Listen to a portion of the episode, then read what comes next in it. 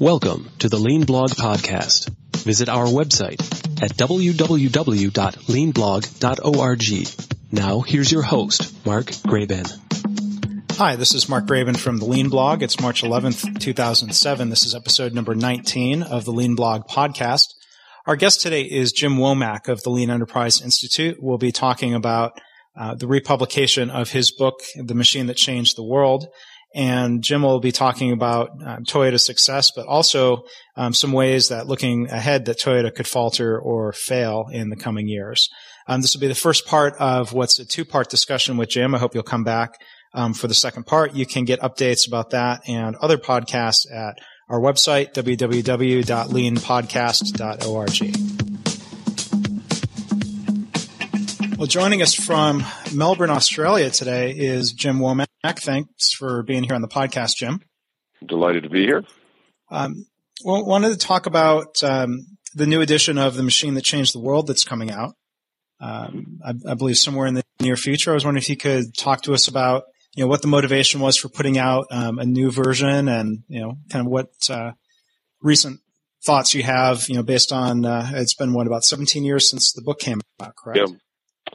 Well, it has been a long story. We started working on it really at the end of the 70s uh, at MIT.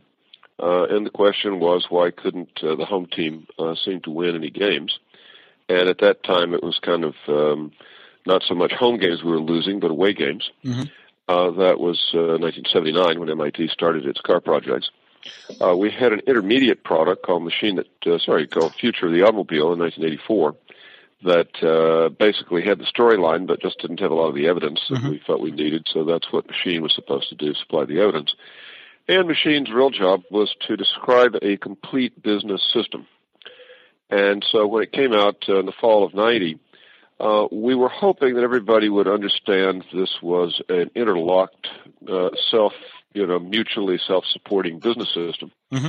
And uh, that uh, probably was the biggest disappointment of uh, the public reaction to the book uh, was that most people over the years, and it's been many, many years, and I had it just happen to me here in Australia yesterday, mm-hmm. uh, tell me it's a great book about factories. and if you read the book, well, uh, we devote exactly the same number of words in five different chapters to product development, to uh, purchasing, you know, supplier management, to customer relations, yeah. to the general management of the business, and to operations. And we make very clear on every page that this stuff is all interlocked. And uh, so, in some ways, uh, a lot of people read the book, but uh, always get the feeling nobody read but one chapter. right. So that came out in the fall of uh, 1990. Uh, I wasn't sure anything was going to happen when it came out because at that point, just that particular year, the U.S. Uh, car industry, and that was the key example, was really doing okay. But then the recession of 91 came along and uh, Motown fell off the end of the earth again. Of course, GM nearly went bankrupt yep. in '92. Right. So that suddenly uh, we were off to the races, and uh, we've had uh, continuous sales uh, over many years. Uh, 13, I think 13. Uh, there was a at one time two uh, competing uh, Chinese translations, both of them pirated, and uh, so therefore it's a little hard to know exactly uh, how mm-hmm. many uh, uh, translations might be out there. But anyway, uh, enormous volume, probably a million copies uh, sold so far. And we hadn't had any particular plan of what to do with it, but then the publisher, uh, Simon & Schuster Free Press, uh, said, well, gee, this is the year 2007 that uh, Toyota apparently is going to pass mm-hmm. GM. Right. And so why don't we uh, sort of uh, reissue this? And Dan Jones and I, uh, with Dan Roos at MIT, but uh, Dan Jones and I have been the people who really kind of kept up with it. Dan Roos has gone on to other things. Mm-hmm. I said, well, gee, we need to put a new front end on it, uh, which has the title Why Toyota Won, that uh, just sort of puts this book in history and sort of shows uh, its role uh, or lack of role in uh, trying to change uh, how the world thinks, if not change the world. Mm-hmm.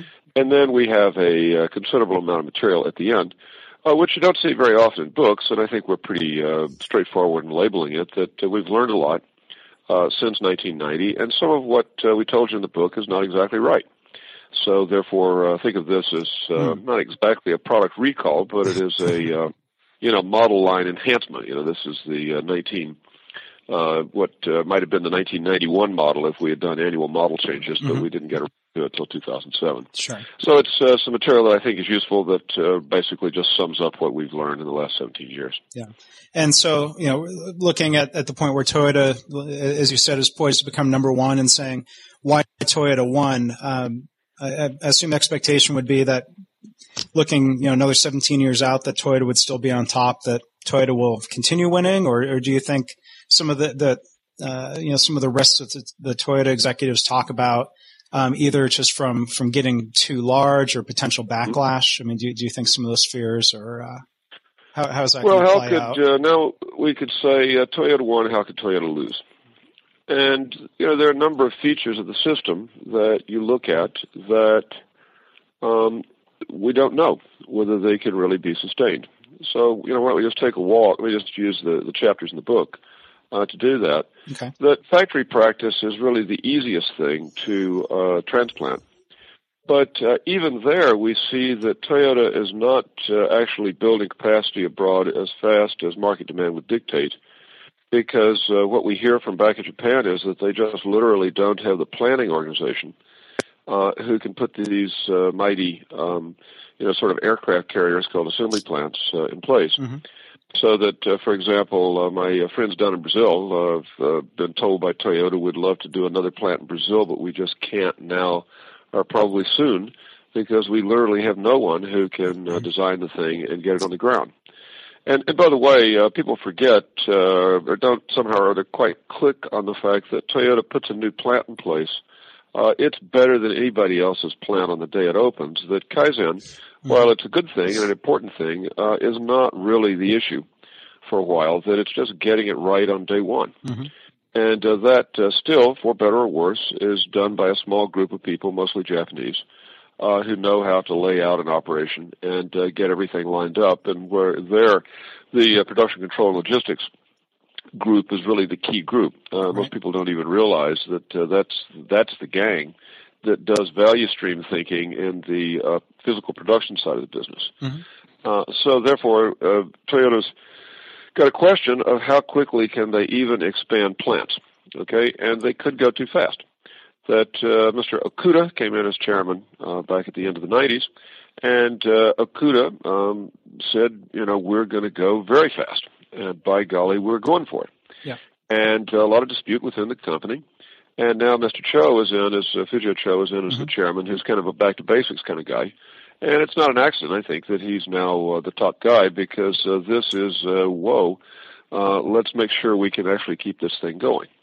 So Toyota could put some bad plants in place. Mm-hmm. And goodness gracious, uh, GM, Ford, Chrysler, and the rest of the gang know what it is to try to dig your way out of a brownfield mm-hmm. uh, into what it should have been to begin with. So therefore, uh, we can't absolutely be assured that Toyota can continue to put good plants in place, nor can we be assured that they can sustain plants. Um, that the management system, again, is pretty thin at this point that the Toyota teaching system on how you create a manager uh, in Japan historically started when you got out of university and you went over to Toyota and you spent a year rotating around the business and three months making cars, three months selling cars, three months in engineering, even if you knew nothing about engineering, three months in HR or some other function, purchasing. Um, mm-hmm. And it was only at that point that they began their management education, which, by the way, was to present you with an A3 on your desk when you sat down to go to your real work, and it was a problem that you were supposed to solve. Mm. And by the way, there wasn't uh, any hope you were going to be able to solve this problem because it was about something by design you didn't know anything about. Mm. And the whole idea, and that's their A3 process, is teach you to describe the problem and then go see, mm-hmm. you know, what the circumstances are, the process uh, issues are that are causing the problem. Envision a better circumstance, a better process. Figure out who has to do what when to get to that better process, and then uh, please provide some evidence so we can judge whether the problem has really been solved. Mm-hmm. That's just PDCA, you know, good old Dr. Deming, Plan, Do, Check, Act. Mm-hmm.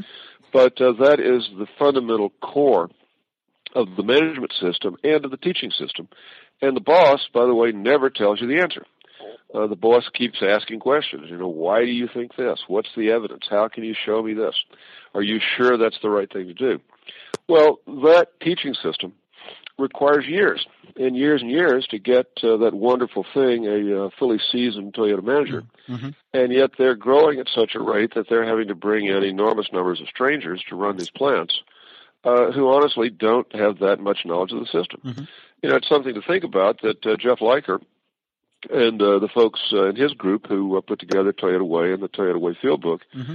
uh, got full cooperation from Toyota.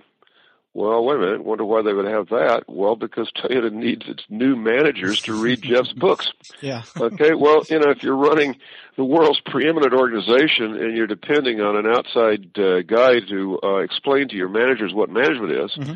you just might be on thin ice. Okay. And that's, that's not to say anything bad about Jeff's books, which are great, yeah. but just to say that if that's the situation Toyota's in, well, uh, you know, watch out for low bridges. Mm. So uh, they could go native. That's just another way of saying it. Where uh, native behavior, uh, that uh, deep dark jungle none of us should want to go in, is mass production. Yeah. And uh, so therefore, uh, that's how Toyota could lose. So that's point number one. Uh, point number two, uh, the product development system. Uh, we've just uh, at, at uh, LEI published a new book uh, posthumously of Al Ward's about uh, their product and process development system. It's just mm-hmm. out this week uh, which is what happened when Al, who truly was a brilliant man, uh, went into Toyota to try to understand how they do product development. But as you look at that material, um, you know, this is a really deep, deep system. Uh, Jim Morgan, wonderful guy at Ford, uh, with Jeff Liker's help, has uh, done the Toyota Product Development System book um, as well. And those two books, by the way, are complements. They're not doing the yeah. same thing. They're what, what's the name pieces. of the, the Al Ward book? Uh, it's called product and process development. Okay. Lean, sorry, lean product and process development. Okay. Um, so therefore, you look at the product development system, and you realize that they've got a tremendous problem trying to scale this thing up.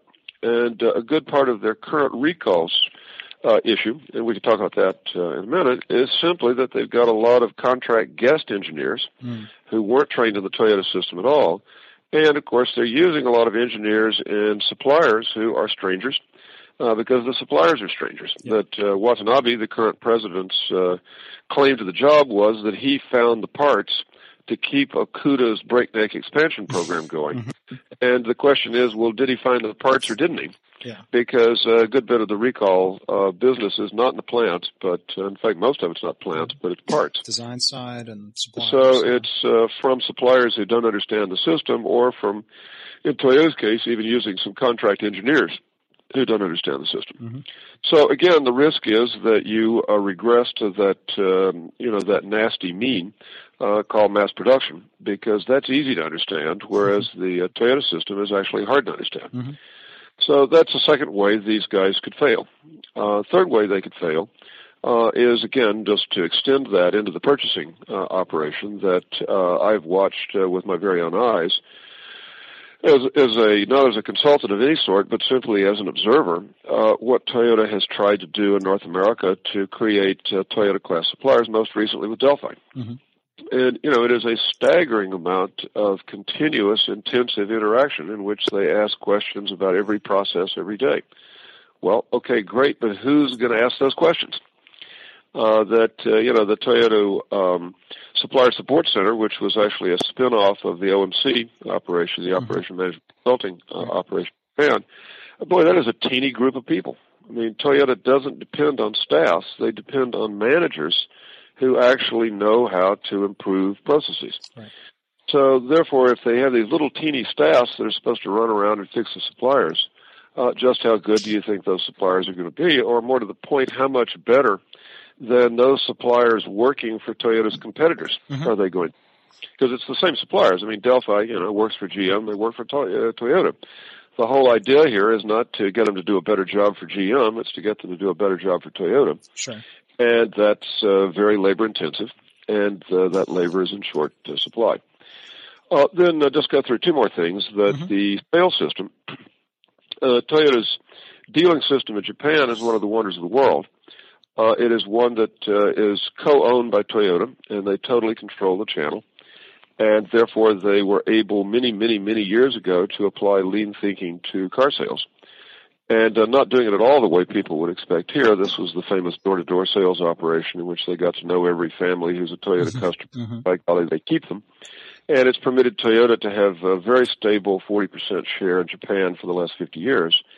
And that's not an accident because everybody understands they're not supposed to go beyond 40%, or they will be uh, visited by the fair trade. So therefore, you take um, you take profit uh, rather than take more share. Yeah. But anyway, that selling system they have never been able to export to the rest of the world, uh, which is a great shame. That uh, Toyota dealers around the world may be average. In the states, they're much worse than average. Uh, so what you have is a better than average product and a worse than average dealer, and it's still as a package a mm-hmm. competitive deal. But uh, over time, uh, that's a real vulnerability. That uh, it's a missing piece of the puzzle. And uh, you know, look, I don't know what they're going to do. They periodically call me at Toyota and say, "Gee, can you help us fix our dealers?" And uh, yet, there never seems to be a plausible plan. And I tried it once, actually, back in 1991, 92, mm-hmm. and it was just an enormous exercise in frustration. Um, some folks may have seen my little essay on farmers and uh, hunters. Right. And uh, dealers are just pure hunters. They're just uh, wanting the one point of transaction to get your money. And uh, just psychologically, they have a hard time apparently thinking about anything else. Uh, for the Lean Solutions book that Dan Jones and I did last year, we actually had to go invent a lean car dealer in Portugal because uh, outside of Japan we couldn't find one. Mm, right. And uh, here's to Dan, he and his team uh, actually invented one uh, that we tell you about in the book, but that's one dealer in a world that's probably got 60,000 dealers. Yeah. So it's a uh, it's a good question about whether Toyota will have any advantage in terms of how it touches the customer. And over the long term, again, that becomes uh, problematic if you don't uh, treat your customer better. And by the way, you save money by treating customers better. Uh, it turns out that good service is absolutely cheaper than bad service. It's mm-hmm. cheaper for the customer in terms of uh, saving their time, mm-hmm. and it's cheaper for the dealer uh, in every aspect of the dealership. And yet, uh, Toyota just hasn't been able to get the uh, dealer's attention. And uh, Toyota Motor Sales out in California, where Jim Press uh, hung out for many years, he's now the Toyota North America president. Right uh, was uh, a happy-go-lucky bunch of Americans who were hired in before Toyota did Georgetown. This was back at the beginning of the 70s, uh, before they had uh, really thought about transferring any of their system to America. And so they put in place a very conventional dealing system. Uh, the one part they have been able to fix is the part distribution business. I just was out looking at uh, one of their distribution centers in the Boston area about three weeks ago, and uh, that they really got right, and it really is a, uh, terrific uh, thing. It proves what they can do, but that's the backside of the deal, where you can do some things without the dealer even noticing. It's the front side of the deal uh, that's the, the real issue. Mm-hmm. Put those uh, four things together, and you say, "Gee, Toyota could put some bad plants in place. They could uh, sign up uh, some bad suppliers. They could do some bad engineering, and they could continue uh, to have at best mediocre and at worst uh, much worse than average uh, customer touch.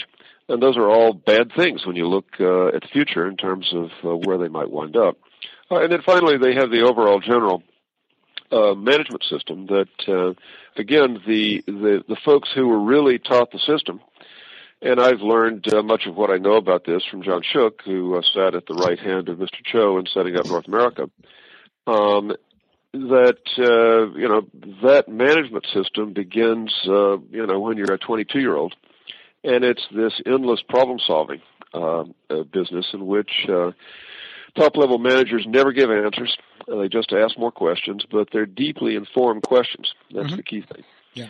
And so the job is to get to root cause, to uh, come up with a short-term temporary fix so that you can uh, deal with the immediate problem, but then put in place a long-term uh, fix that actually eliminates the source of the problem.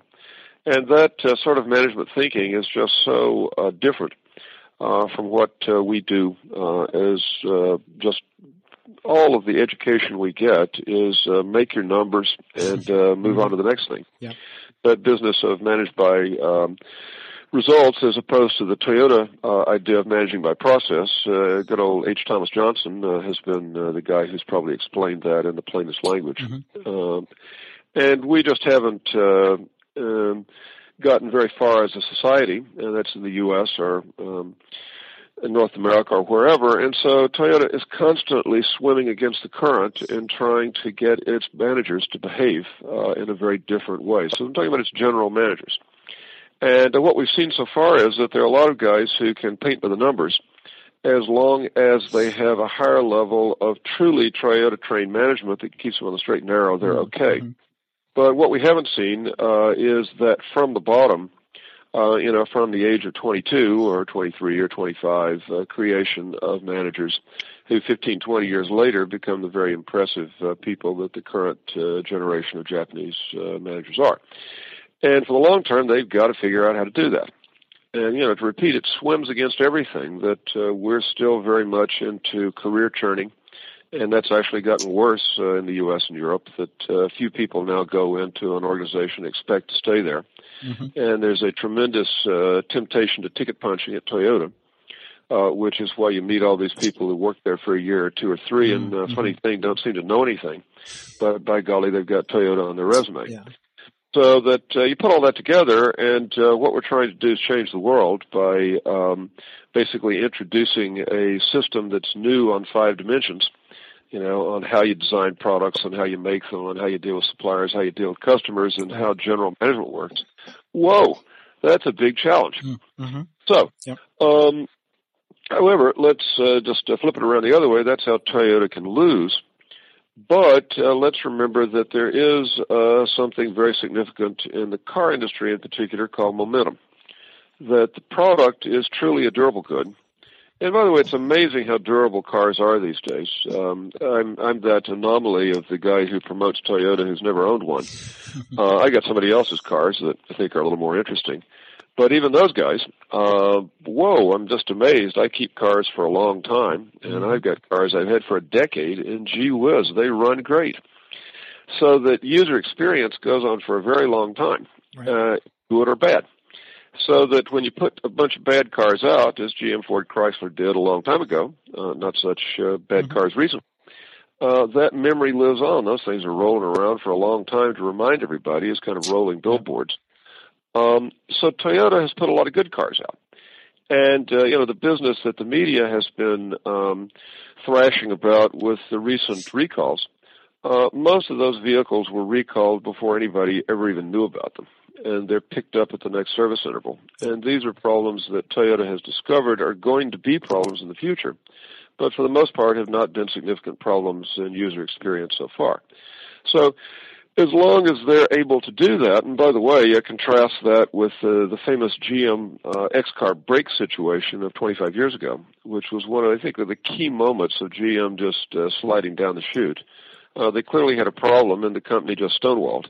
Uh, Toyota's been doing almost the opposite of stonewalling. They've mm-hmm. been uh, admitting problems that may not even be problems. But uh, the point is, uh, for the moment, they still got the uh, the customer uh, convinced they got a, a pretty good product. Hence the high selling prices and mm-hmm. the growth in share. So it takes a long time to bleed that off, even if Toyota has started to do some mm-hmm. bad things. Right. Uh, there's a momentum to this business that extends for a decade or two even if you start to screw up. Yeah, because the, the, the, GM and Ford people, the executives love to complain that you know they've gotten a lot better, and that's right. woe is them. Right. The reputation hasn't caught that's up right. to them, and that's right. And so it's exactly the opposite. That once you do screw up, uh, boy, you get uh, you know there are now 15 yard penalties in this game. They put you all the way back on your own goal line. And so, therefore, uh, because Toyota hasn't, to this point, uh, in my view, significantly screwed up, uh, they get, uh, you know, what the winner gets. They get a grace period. Yeah. Now, by the way, from the standpoint of someone like Fujio Cho, uh, that's actually a bad thing because uh, what they believe is in instantaneous feedback. They try to build a management system that generates instantaneous feedback. The last thing they want is a lag between starting to do something wrong and the customer starting to punish them for it. Mm-hmm. So that's a real risk for them. But uh, for the short term, I mean, you know, can Toyota screw up? Uh, for the short term, I think the answer is no. For the long term, absolutely. And uh, you know, they think about it every day uh, at headquarters about uh, how can we avoid uh, screwing up at a point in time when most any company would be dumb, fat, and happy. Yeah.